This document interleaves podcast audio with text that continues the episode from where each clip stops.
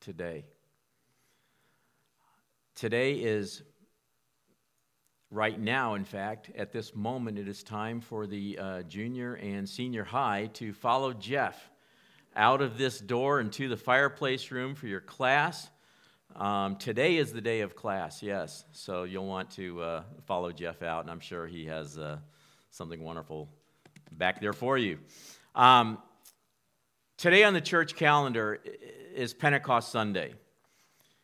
And Pentecost is the Jewish feast uh, which occurred 50 days after the resurrection of Christ. And it was on this day the disciples were gathered together in the upper room, and they were first, they were, for the first time, they were baptized in the Holy Spirit. And the sound, the sound of a, a rushing wind filled the room, and what you know looked like tongues of fire rested on their heads, and they began speaking in tongues. And so the church was born. Okay, this is this is the day the church was born on Pentecost Sunday. And you know, Jesus had told them to wait in Jerusalem until the Holy Spirit came and endued them with power. And then on the day of Pentecost, on the feast of Pentecost, that's what happened. They were they were baptized in the Holy Spirit, they were endued with power, they were emboldened, they were empowered, and now it was time to go after the mission that Jesus had given them just before he returned to heaven. And the mission is to make disciples of all nations, of all peoples. And by the way, nations there is, is, does not mean political, it's not talking about political boundaries or anything like that. It's talking about people groups. Wherever you find a people group, there can be within one political country, there can be several different or a number of different people groups. And that's what it's talking about. Saying, go out and make disciples of all people groups, everyone. That's the mission that he gave the early disciples, and it's never changed. And it really never will change until the day he returns. That's why, you know, what, what, what Jesus says goes, right? How many agree with that? What Jesus says should go. That should be the that should be our marching orders. And Colossians 1:18 says that Christ is the head of the body, the church, he is the beginning and the firstborn from among the dead, so that in everything he might have the supremacy. There is no one higher than him. So that means that he is in charge. So when he tells us to do something, when you know, and, and he, he, he says that he gives us what he what we need to do it, then we need to pay attention with that. So, you know, in his commission, he, what he's doing is he is giving us an invitation to join with him in saving, restoring, and his healing work. He's commissioning us and, and inviting us to join him. And, you know, when you think about it, you think of all the, the condition of the world and how crazy and everything is. It's quite a daunting task. And it's, it's not going to happen. You know, it's not going to happen by reasoning with people, by arguing with people, by debating on people. It's not going to happen by going on Facebook and insulting someone. It's not going to happen by going on social media and, and starting an argument or debate with somebody. There's, the, the, the mission is too great. It's not going to happen that way. The reason Jesus told his disciples to wait until the Holy Spirit would come is because he knew that it wasn't going to take just words, it was going to take the Holy Spirit's power. That's what Paul said when he said in 1 Corinthians chapter 2, he says, My message and my preaching were not with that with wise and persuasive words. It wasn't some witty argument, it wasn't some eloquent speech, it wasn't, you know, these fancy words that I used. He says, but it was with a demonstration of the Spirit's power, so that your faith might not rest on human wisdom or human reasoning what we can figure out, but rather on God's power. We have been invited to partner with God, you and me, to partner with God to change the world. I want you to think about it. That's pretty incredible. Look around you. Just look around. Look around the room. We're not a very big church, right? What can we do? Well, just look at Jesus with his disciples. He took an 11 11 guys. Sent them out, and they multiplied. They changed the world. And that's what he's inviting you and me to join him in doing. I want to say yes to that. And I hope you do too. But if we're going to say yes to his invitation, it's going to require that we do three things. First, we have to begin to see the world as the Spirit sees it. In other words, through his eyes. We have to begin to see the world as the Spirit sees it. How does God see the world? See, he's omniscient. That means he knows all things, he's all knowing. He sees and he knows the world in all of its reality. There's nothing that gets by him, there's nothing that he doesn't see. He sees and knows every bit of suffering that goes on in this world. He sees and knows the torture of the girl who's being sold multiple times a day to gratify the lust of men who pay money just to abuse her.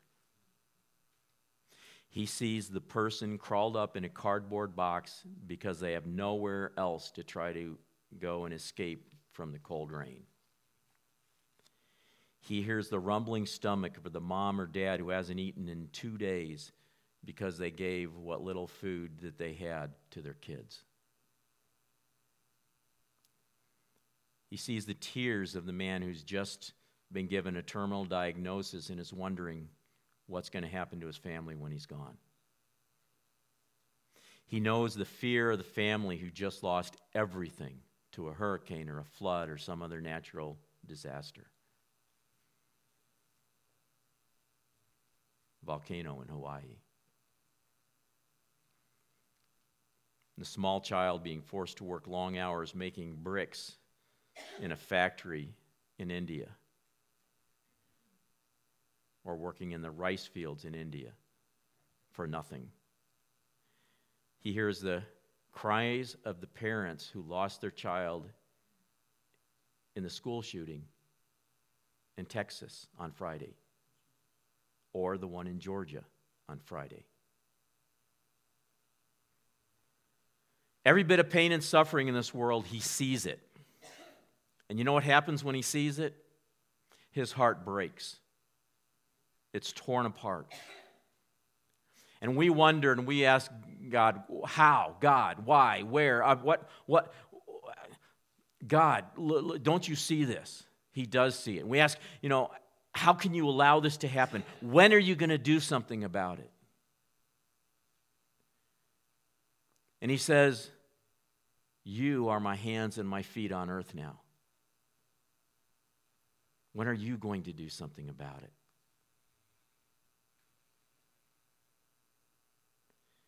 You see, first, we need to begin to see the world as God sees it. And it can be so easy to just want to shut out the unpleasantness and pretend that we don't see it because maybe it doesn't directly affect our lives. Or sometimes we see it and we rationalize that in some way they, they brought it upon themselves as if that would re- relieve us of any responsibility. You know, I thank God he didn't look at me that way and say, well, well, Dave, you know, you made your bed, now lie in it. That's not God. He sees the suffering and he calls us to do something about it. See, God loves us way too much to let it just go on and, and not make provision for something for it. But when we see it, you know, we become so overwhelmed. There's just so much to do. And we ask, what can we do? It starts right here. It starts simply by praying, you know, and asking God to help us not just to see the need, but then to see the people the way that He sees them. It's one thing to talk about human trafficking, it's something else to listen to the stories of those who were trafficked. I, I, I was looking for, um, I was talking to someone or messaging someone recently about um, uh, some good books to read on the, the, uh, the plight of uh, African American slaves in this country and, and, and so forth. And they asked, well, are you wanting historical or are you wanting, you know, like biographical, you know? And I said, I want both. I want to look at both because it's one thing to read from history the reality of what happened, okay?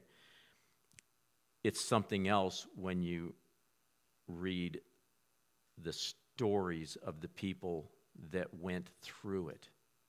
You know, I just finished uh, uh, uh, Frederick Douglass's uh, biography and um, um,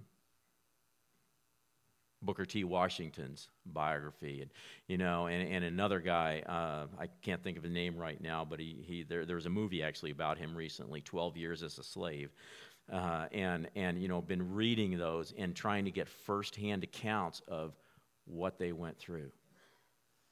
It's overwhelming. And then I look at, been reading some more books again on human trafficking and looking at the suffering that people go through and hearing the stories of how they got lured into it and then how they eventually, the lucky ones, eventually got out of it and saying, we've got to do something about the suffering in the world. But how? We need to pray and start seeing not just the situation, but the individuals, see the people, see the faces. And, and, and as, we see, as we see the people, we need to see them the way that God sees them. And then when we don't know how to pray, you ever been in that spot? Realize that, that if we come to him he will show us how to pray. Romans 8 26 says the spirit helps us in our weaknesses. When we feel like we don't know what to say when we feel like we don't know what to do he helps us in our weaknesses. For example when we don't know what god wants us to pray the holy spirit prays for us with groanings that cannot be uh, expressed in words God is faithful. He'll bring us to that place, and then He takes over where our weakness kicks in. He takes over where our strength fails. And when we really begin to see how much God loves those who are suffering and those who are hurting, then we will begin to find a way to do something about it. In Jeremiah 31 3, God says, I have loved you with an everlasting love. That's a never ending love. It doesn't, doesn't end, it doesn't fade, it, it, it, it goes on forever. It's continuous, it's unconditional. It says, I have loved you with an everlasting love. Therefore, I have continued to extend faithful love to you. I have continued to extend faithful love to you. I've been reading in my quiet time this morning, been going through Israel's history, and, and, and noticed several times where it says God, you know, sent the prophets to the king and sent the, you know, he, he, he, he, he, sent his word to, to the king and to the people over and over and over and over, and they just denied, they just, you know, ignored him and, and or, or mocked the prophets. And I'm thinking, how long suffering is God that He would send, you know, those to say, you know, over and over, say, look, turn back to me. God reaches out to people over and over and over, continually extending His faithful love. But at the same time, He has given us a free will. We can say yes to his love or we can say no to it. We can choose life, we can choose death. Because he loves us, he gives us that choice. So we begin with, with looking at the world and beginning to see it, beginning to see the people, not just the world in, as a whole, but the people as God sees them. And the second thing is we begin to partner with the Spirit in the world. We begin to partner with the Holy Spirit. Think about this God invites you to partner with Him in His work. The work that he does in this world, he, he, he does it through you and he does it through me. Look at Ephesians 2:10. Paul says, "We are God's masterpiece." That means God created you as a work of art. Okay, it can be you know workmanship, masterpiece. Uh, the word comes from the word poem, so it's a creative. You know, God created you as a work of art.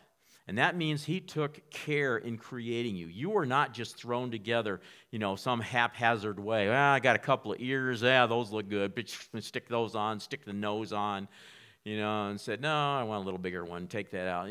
Oh, yeah, that's good. It wasn't some, you know, he, he took care in creating you you know, and, as his masterpiece. There's a reason that he designed you the way that he did. Do you know that? There's a reason that God created you the way that He did, and this is it Continuing in verse 10, He has created us anew in Christ Jesus so we can do the good things He planned for us long ago. He created you, He loved you, He redeemed you so that you can get to business doing the works that He gave you to do or that He called you to, or planned for you to do a long time ago from the founding of the world.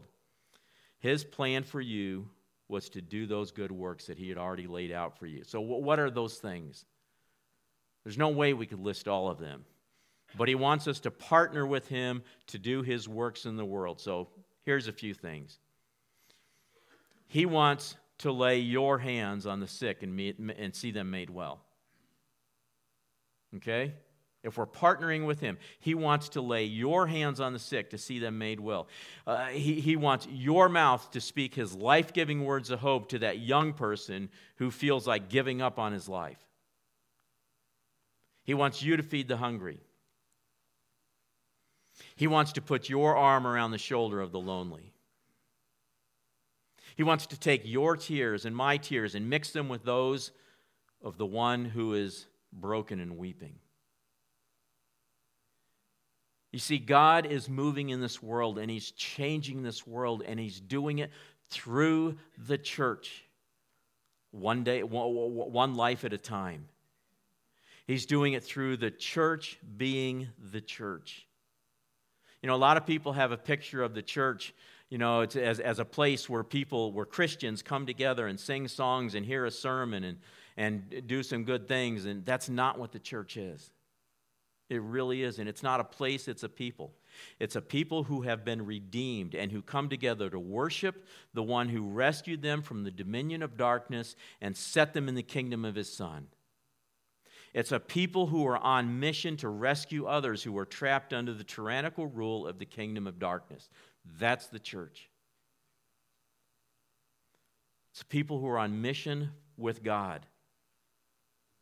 God's mission did not stop after Jesus rose from the dead, ascended into heaven. That's when he just when he lit the fuse. On the day of Pentecost, the church was launched and 3,000 people were saved. God is reaching out to this world. He's reaching out to this community. He's reaching out to your neighborhood. He's reaching out to your workplace, and He's inviting you to partner with Him. And He created you with that in mind. Chances are the very things that you think disqualify you for your mission.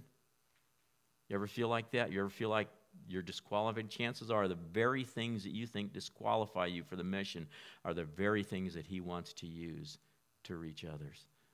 Because God is a God of redemption, and He redeems us. He redeems our lives, He redeems our stories, He redeems our pain, He redeems our brokenness, and He uses it to rescue someone else.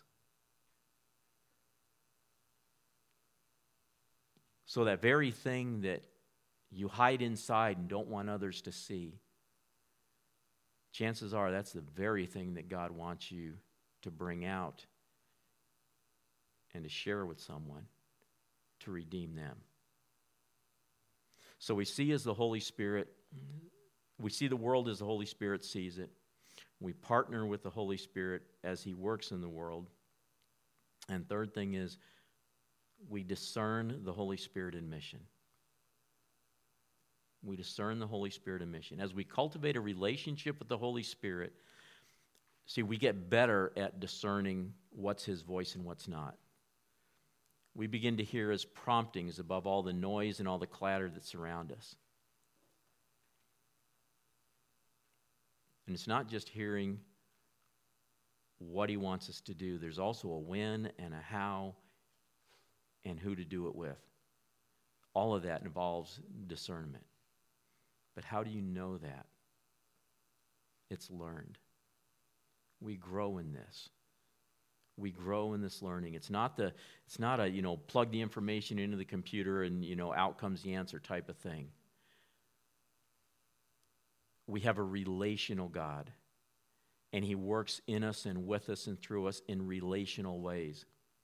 You know, when I first began to consciously, you know, pr- begin praying for the sick and praying for healing, not just in the sense of, oh God, um, you know, so and so is is got the flu today. Would you you know heal him and touch him? You know, but when I actually learned, you know, I began to learn how to, you know, to lay hands on the sick, and that, that God wanted to use us to do that, and and that um, I, I started to read a number of books by a variety of people. And, and by the way, there are good models, there are not as good models, but when Jesus is in it, he uses. I mean, he'll he'll work through all of it. You know, he'll he'll work through all of it. But I think some models are better than others. When I first began, I, one book, you know, was real, uh, uh, very specific on what to do. You know, you determine, you know, first off, you know, what are you praying for? And let's say the neck. Okay, somebody has a sore neck or a disc out in the neck or something, and they, and they would have a term for it, the neck thing. TNT, the neck thing. And they would say, okay, for the neck thing, this is how you pray. You place your hand on the neck in, in, in you know, in uh, such position. Your thumb is here, your fingers are here. You place your hand on your neck there, and then you say these words.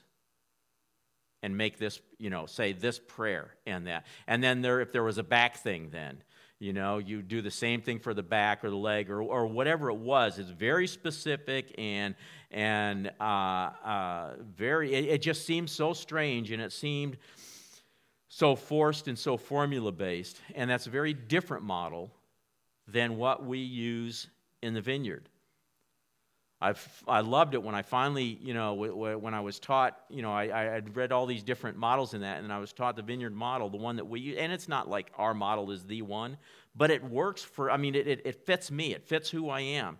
And, you know, it's very low key, it's very relational based. It comes from relationship that we have with the Holy Spirit, and it involves discerning what the Holy Spirit is doing. See, generally at the vineyard, when we pray for someone, we slow down and we listen and we invite the Holy Spirit. We invite the Holy Spirit to come, and there's periods of silence while we give Holy, the Holy Spirit the space to speak to us and the time to speak to us. And sometimes we have to tell people that. You know, I, have prayed for people before, uh, and, you know, we, it's okay, let's pray. Holy Spirit come, and all of a sudden they rattle off, start talking a mile a minute. And it's like, no, no, no, no, no. You just be quiet and you receive. We're praying for you. And, and if you hear us be quiet for a while, you know, don't let that bother you. Don't let the silence bother you because we are listening, trying to discern if the Holy Spirit wants to give us some direction on how to pray. Very different model than than you know one that's blasting the gates of heaven with our mouth constantly moving. See if we're partnering with the holy spirit then we need him you know we need to give him the time to see if he wants to speak to us because we may be partnering with him but he is the senior partner right? He's the senior partner. So when we pray for someone you know we'll, we'll you know have a couple people stand around them or a small group stand around them or whatever and and uh, a lot of times we just put them in a chair, the hot seat we call it, you know, and, and, just gather around just so that they're relaxed. We want to get them relaxed so that they can receive. And we invite the Holy Spirit to come and rest on the person and begin to minister to the person. And we ask him, you know, how would you have us to pray? And then there's usually several moments of silence. It's not that we can't figure out what to say, it's simply we're listening to see if we hear the Holy Spirit tell us, I want you to pray in this way, or I want you to pray like this. And then one person prays, and then another person will pray. And then maybe someone else. Maybe there's some more silence. We're still listening. See, if we're partnering with the Holy Spirit, we're discerning what He's wanting to do. And that takes being able to focus in on Him and tune out everything else and listen. See, prayer is communication. It's not just talking, it's a, it's a two way street talking and then listening for an answer. So we partner with God in His mission. As we do that, He's going to show us how. He's going to give us the tools we need. Right? He's going to give us the tools we need. He gives us gifts of the Spirit, like we talked about a few weeks ago. He gives us boldness and empowerment that we need that comes from being baptized with the Holy Spirit, as we talked about earlier. He gives us the words that we need in the moment. Look what he told, um, what Jesus said to his disciples. He knew the day was coming as he's talking to his disciples. He knew the day was coming when they would face arrest and persecution because of them. And he told them in Luke 12, 11 and 12, he says, And when you're brought to trial in the synagogues and before rulers and authorities, he knew that was going to happen. He didn't say if, he said when. He said, When you're brought to trial in the synagogues and rulers before, or, or yeah, and before the rulers and authorities, don't worry about how you're to, to defend yourself or what you're to say. For the Holy Spirit will teach you at that time what needs to be said.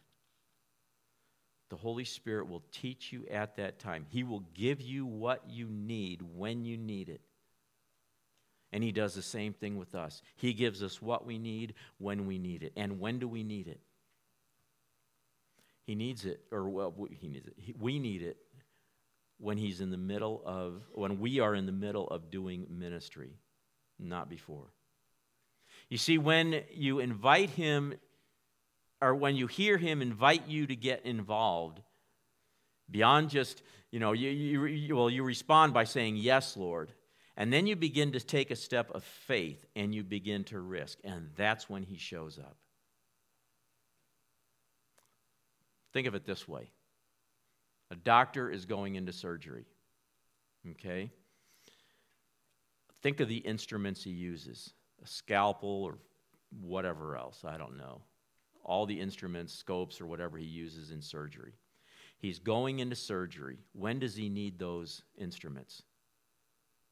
Not until he goes into the operating room, right? Not till he's ready to begin the surgery. He doesn't need the scalpel when he's at home eating breakfast. He doesn't need it when he's in his car driving to the hospital. He doesn't need the instruments when he, you know, looks at the schedule for the day and, and you know, starts walking down the hospital corridors to, to, uh, to the OR. When he needs them is when he walks into the operating room and is ready to operate. Then it's like, okay, I need the in- instruments now. I need the scalpel now. And that's when he gets them, that's when he uses them.